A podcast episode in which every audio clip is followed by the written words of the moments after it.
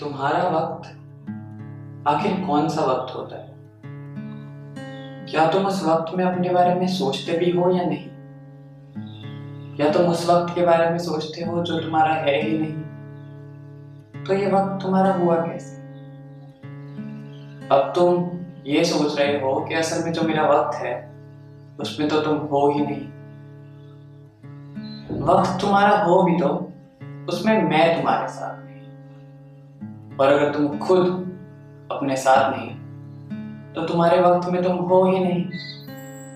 और अगर मैं तुम्हारे साथ, तुम्हारे वक्त में नहीं तो ना मैं मैं, और ना तुम तुम।